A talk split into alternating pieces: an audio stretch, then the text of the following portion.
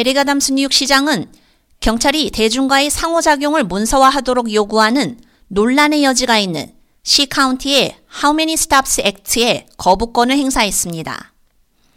비평가들은 에담스 행정부 하에서 전반적인 범죄와 폭력 범죄가 감소했지만 이러한 움직임은 지난 2년 동안 이루어진 진전을 위협할 수 있다고 우려하고 있습니다.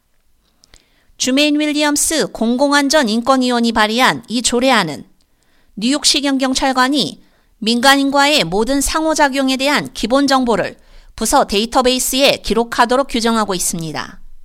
이러한 조례안을 지지하는 사람들은 그러한 신고가 휴대전화 앱을 통해 이루어질 수 있고 많은 시간이 걸리는 것도 아니라고 말합니다.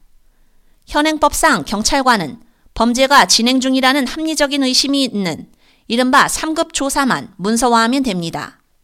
하지만 How Many Stops Act가 제정되면 경찰은 범죄 혐의를 요구하지 않는 모든 1급 및 2급 조사도 문서화해야 합니다.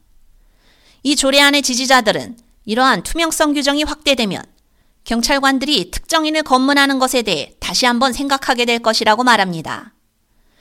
뉴욕시경의 연방 모니터에 따르면 흑인과 갈색 인종에 대한 위헌적인 경찰 검문이 여전히 비일비재하다고 보고되는 상황에서 이 조례안이 하나의 방화벽이 될 수 있다고 생각합니다.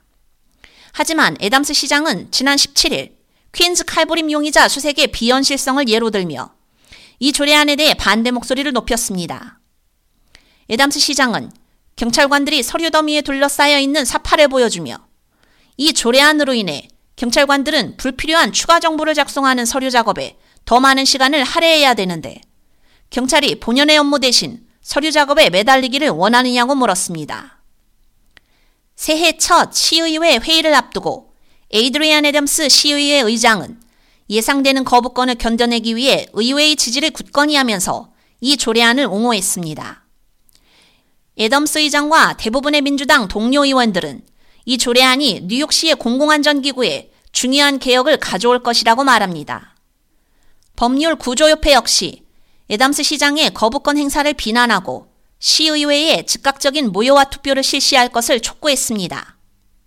만약 시의회가 아담스 시장의 How Many Stops Act 거부권을 무효화하게 된다면 지난해 여름 주택 바우처 개혁안 거부권 무력화에 이어 애덤스 행정부의 또 다른 오점으로 기록되게 됩니다.